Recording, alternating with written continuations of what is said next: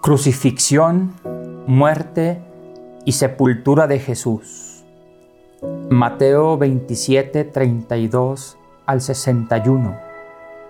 Estamos en el sexto cuadro ya de la pasión de nuestro Señor Jesucristo narrada por el evangelista Mateo. El contexto en estos versículos es que otra vez aparece este verbo que va caracterizando el Evangelio de Mateo, lo llevaron. Así terminó el anterior cuadro, lo llevaron del pretorio al Gólgota, en el versículo 31. Entonces caemos en la cuenta de que cambiamos otra vez de escena y vendrán otros personajes. Leamos atentamente con nuestra mente, con nuestro corazón abiertos como oídos, con oídos de discípulo y tocando el Evangelio con nuestras manos. Leamos Mateo 27, 32 al 61.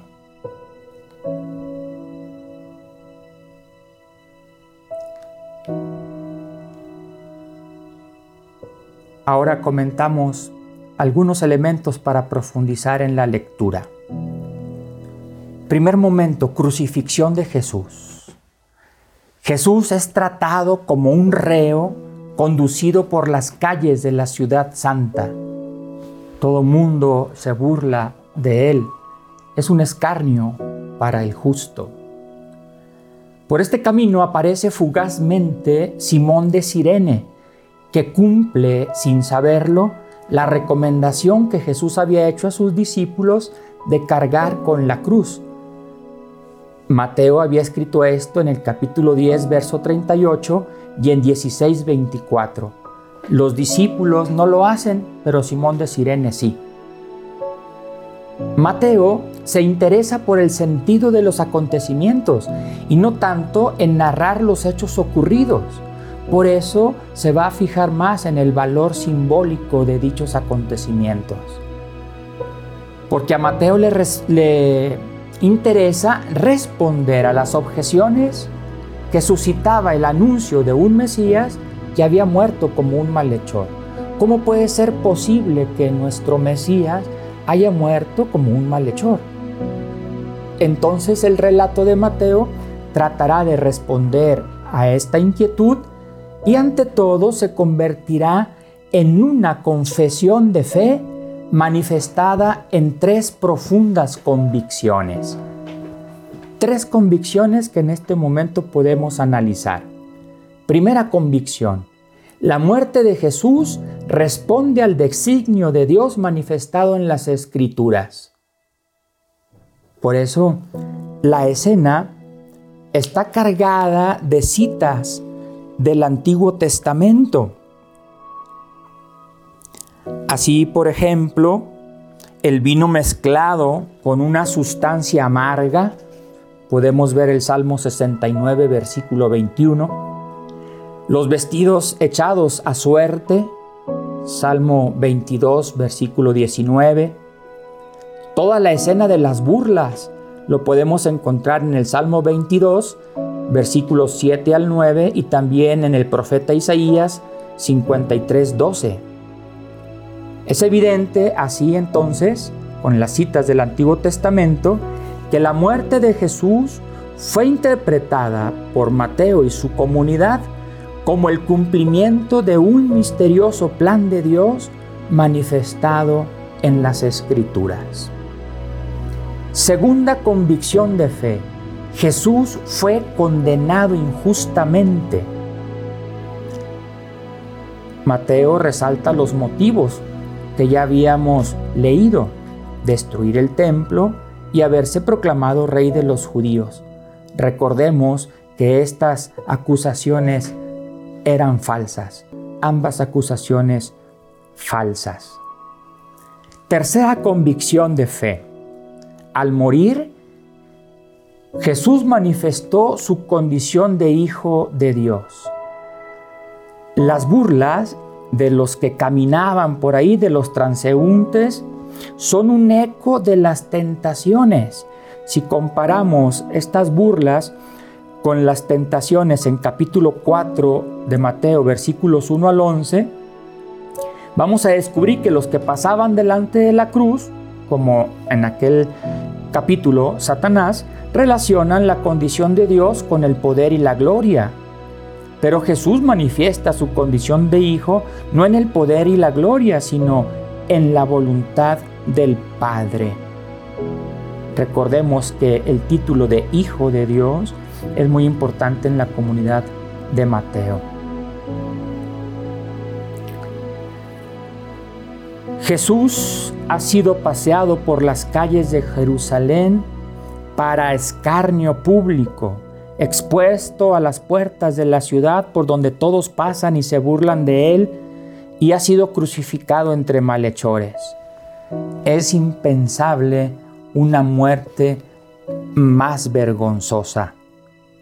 Y sin embargo, este, esto es muy importante, eh, sin embargo, en este momento es cuando se cumplen las escrituras y es cuando Jesús se manifiesta como Hijo de Dios obediente a su voluntad.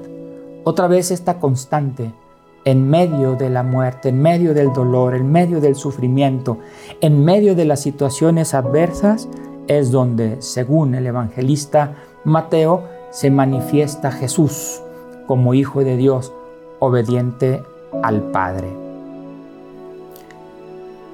Segundo momento de este cuadro, muerte de Jesús.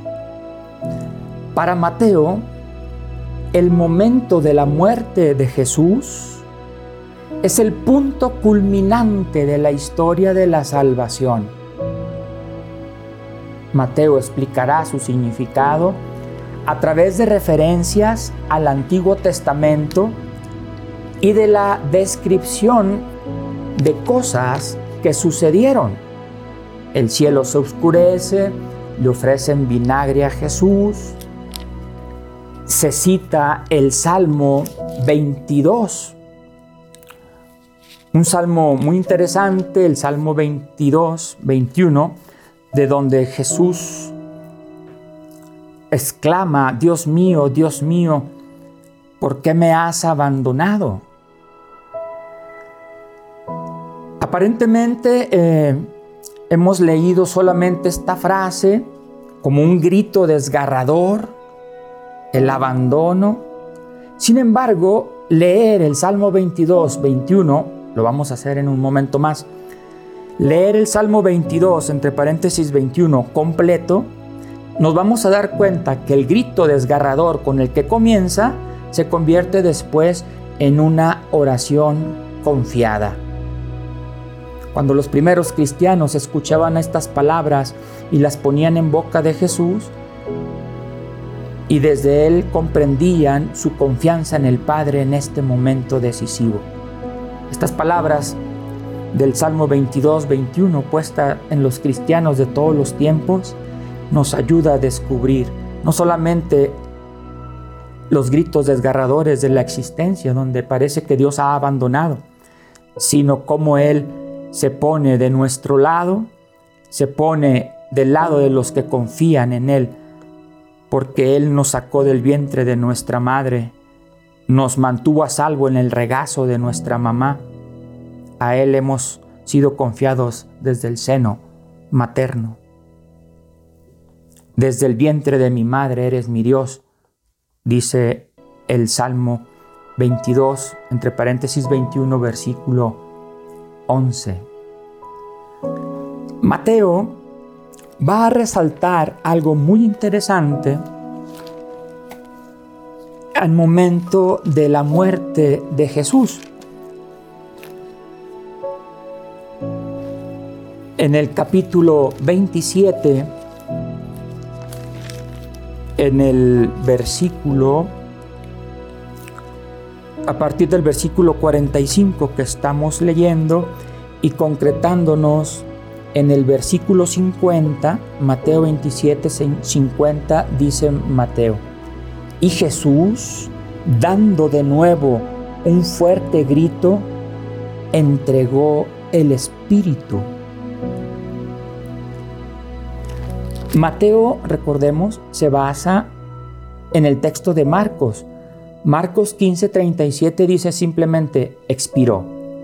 Mateo 27:50 dice entregó el Espíritu. Con esta expresión Mateo subraya la entrega voluntaria de Jesús. Su muerte no es fruto de las maquinaciones de sus enemigos, sino que es ante todo un acto de obediencia a la voluntad de Dios. Podemos releer Mateo 26, 36, 46 para profundizar. Otro detalle que tiene Mateo es la enumeración de los signos que acompañan la muerte y que son solo descritos por él. Ningún evangelista los describe, solo Mateo. Lo describe en 27, 51b, la mitad del, del versículo 51, el versículo 52 y el versículo 53. La cortina del templo se rasgó en dos partes de arriba abajo. La tierra tembló, las piedras se resquebrajaron, se abrieron los sepulcros. Estos signos solamente son descritos por Mateo. A través de estos signos, Mateo quiere subrayar la importancia de este momento. Es el tipo de signos que según la tradición apocalíptica precederían a la manifestación de Dios al final de los tiempos. Sustitución del templo, la conmoción de la tierra y sobre todo la resurrección de los justos. Podemos profundizar leyendo Ezequiel 37 del 11 al 14 y Daniel 12 del 1 al 2. Estos signos, sobre todo la resurrección de los justos, anuncia ya la resurrección de Jesús. Y en su conjunto, estos signos tienen algo muy importante. Son signos extraordinarios que revelan la presencia de Dios, fidelidad de Dios, presencia de Dios cuando más parecía estar ausente. Y estos signos entonces responden al aparente abandono de Jesús. Mateo, en los últimos versículos de este momento de, en que narra la muerte de Jesús, coloca varios grupos de personas que están presentes en este momento. ¿Quiénes están presentes en este momento? El centurión y los soldados, versículo 54. Y también están presentes las mujeres, versículos 55 y 56. Se trata de discípulos, perdón, se trata de personajes secundarios y no son sus discípulos los que están ahí. Mateo pone este drama que al ratito profundizaré. Las palabras del centurión y sus acompañantes son el punto culminante de una serie de afirmaciones sobre Jesús que se han venido pronunciando a lo largo del Evangelio.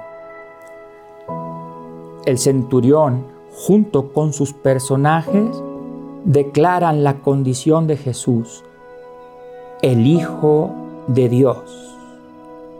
Muy importante esta afirmación en Mateo porque las palabras del centurión son significativas, pues se trata de un pagano. Esta misma afirmación la tiene el Evangelio de Marcos, pero Mateo resalta todavía más porque no es solamente el centurión romano, además a su voz se unen las voces de los soldados. El pagano y los soldados proclaman que Jesucristo es Hijo de Dios. Y precisamente lo aclaman justo en el momento de la muerte de Jesús. Esta confesión expresa la fe de la comunidad de Mateo, como diciendo, una profesión de fe, Jesús es el Hijo de Dios y lo es precisamente en la cruz donde su obediencia a la voluntad del Padre ha llegado hasta el extremo. El otro grupo de personas son las mujeres que contemplan la muerte de Jesús y tienen también un papel muy importante, pues en adelante serán testigos de la sepultura. Estas mujeres serán las primeras testigos de la resurrección de Jesús. Mateo las presenta como discípulas de Jesús. Utiliza el verbo le seguían. El verbo seguir expresa la condición de discípulo. Y Mateo, además del verbo seguir, utiliza el verbo le servían. El servicio es lo que mejor caracteriza a un discípulo de Jesús. Entonces las mujeres no han abandonado a Jesús como lo han hecho los discípulos. Las mujeres lo han seguido hasta el final. Sepultura de Jesús. Primer momento crucifixión, segundo momento muerte, tercer momento de este cuadro, sepultura de Jesús. Mateo 27, 57 a 61. El cuerpo de Jesús es colocado en un sepulcro nuevo. Nos damos cuenta que en este momento, después de la muerte de Jesús, la tensión y el dramatismo van disminuyendo. Y aparece otro personaje, José de Arimatea. José de Arimatea se va a presentar como un discípulo ejemplar que es capaz de arriesgar su posición y su fortuna para servir a Jesús. José de Arimatea es el último de una serie de personajes secundarios que ha sabido acompañar y reconocer a Jesús en el trance de su pasión. Recordemos a estos personajes. La mujer de Betania que lo ungió. Mateo 26, 6 y siguientes. Pilato y su mujer. Mateo 27, 19 y 24. Los soldados al pie de la cruz. Mateo 27, versículo 54. Y finalmente Simón de Sirene y las mujeres que habían seguido a Jesús, que lo habían seguido desde Galilea. De José de Arimatea se dice que se había hecho discípulo de Jesús para poner de manifiesto su condición de discípulo. Entonces, este momento es muy importante para el evangelista Mateo, porque va a contrastar la actitud de estos personajes secundarios con la actitud cobarde de sus discípulos que lo han abandonado en el momento de la prueba. Los auténticos discípulos para el evangelista Mateo son aquellos que en un primer momento habían aparecido como discípulos secundarios. La palabra del Señor, el encuentro con los acontecimientos que ha vivido Jesús en la cruz, va transformando la vida de las personas. Meditar. ¿Qué me dice la palabra de Dios? Te invito a que repases atentamente las tres convicciones de fe que están detrás de la experiencia de la comunidad de Mateo. Recordemos, primera convicción, la muerte de Jesús responde al designio de Dios manifestado en las Escrituras. Segunda convicción, Jesús fue condenado injustamente. Tercera convicción, al morir, Jesús manifestó su condición de Hijo de Dios. Y te invito a que nos hagamos una pregunta al fondo de nuestro corazón, a nuestra experiencia de creyentes. Una pregunta por cada convicción de fe. La muerte de Jesús, recordemos, responde al designio de Dios manifestado en las Escrituras. Nos preguntamos, ¿qué significa en tu vida que estos días te hayas acercado más a las escrituras. En las escrituras están los designios de Dios. ¿Qué significa para ti acercarte más a las escrituras? Jesús fue condenado injustamente. Detente para que descubras qué te hace sentir y pensar al leer esta afirmación. ¿En qué piensas? ¿Qué sientes al leer, al releer esta afirmación? Jesús fue condenado injustamente. Al morir, Jesús manifestó su condición de Hijo de Dios en los momentos más difíciles de su existencia, en, medio del dolor, en medio de su asfixia que ya no podía respirar, en, el momento del dolor de las heridas que le habían provocado.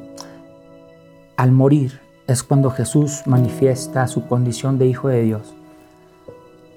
La pregunta sería, ¿cómo manifiestas tu identidad de cristiano ante los momentos más difíciles. La oración y la contemplación te invito a que la hagamos haciendo una, una lectura orante del Salmo 22, entre paréntesis 21, para que podamos dar gracias, pedir perdón y pedir ayuda. Gracias, perdón, ayúdame.